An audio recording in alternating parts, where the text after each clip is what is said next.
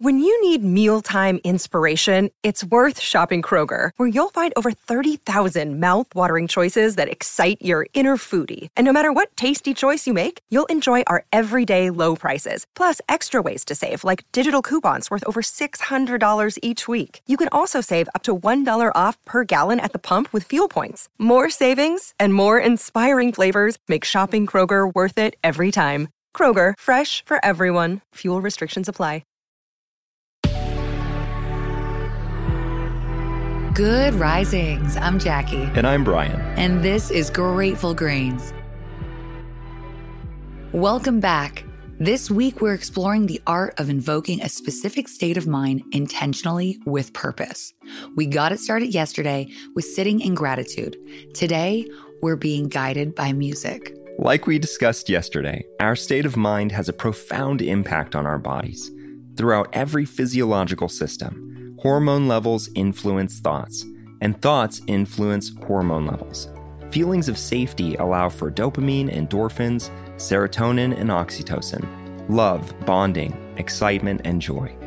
And fear or stress triggers adaptive hormones like cortisol, adrenaline, norepinephrine, and vasopressin. Of course, stress isn't always bad.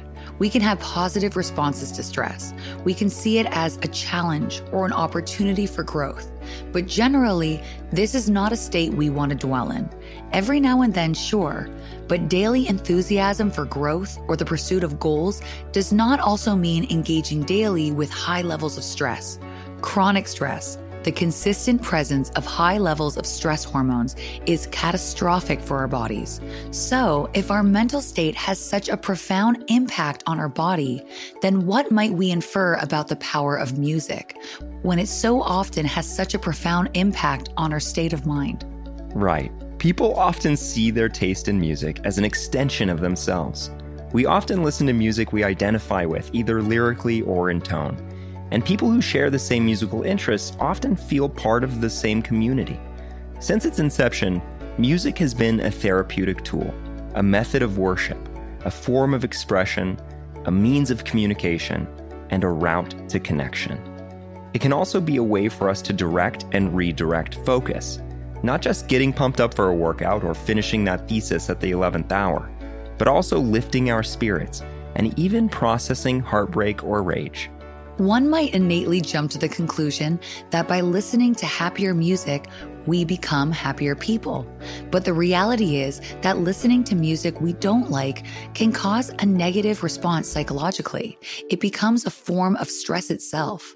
A fantastic example of this would be asking someone who enjoys classical music or Christian worship to listen to heavy metal.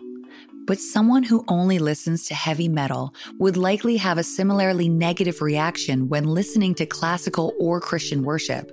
This is another example of music being an extension of ourselves, an aspect of our identity. What's to be considered today isn't just how music can help guide our state of mind, but also how our taste in music might be a reflection of our inner selves.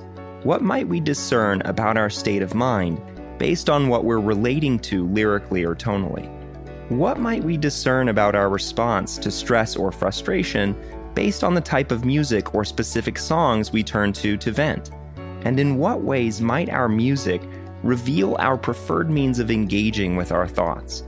Are we suppressing our feelings? Or are we more deeply engaging with them? Are we responding in a healthy way to stressors?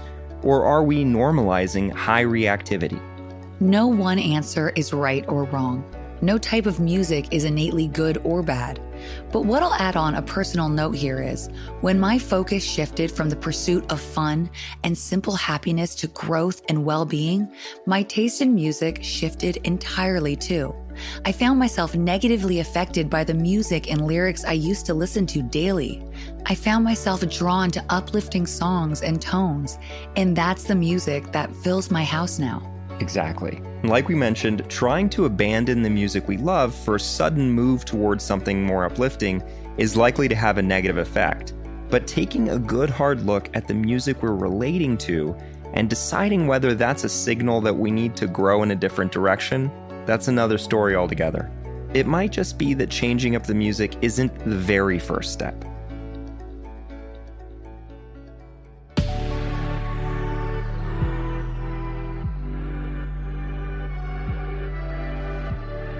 Thanks so much for joining us on Grateful Grains. You can find us on Instagram at Good Risings, or you can find me at B McMuffin.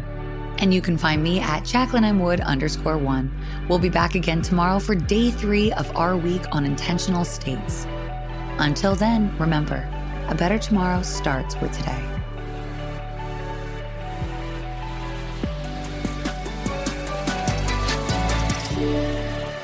Good Risings is presented by Cavalry Audio.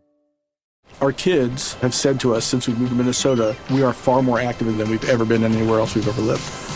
Moving to Minnesota opened up a lot of doors for us. Just this overall sense of community, the values that, you know, Minnesotans have. It's a real accepting, loving community, especially with two young kids.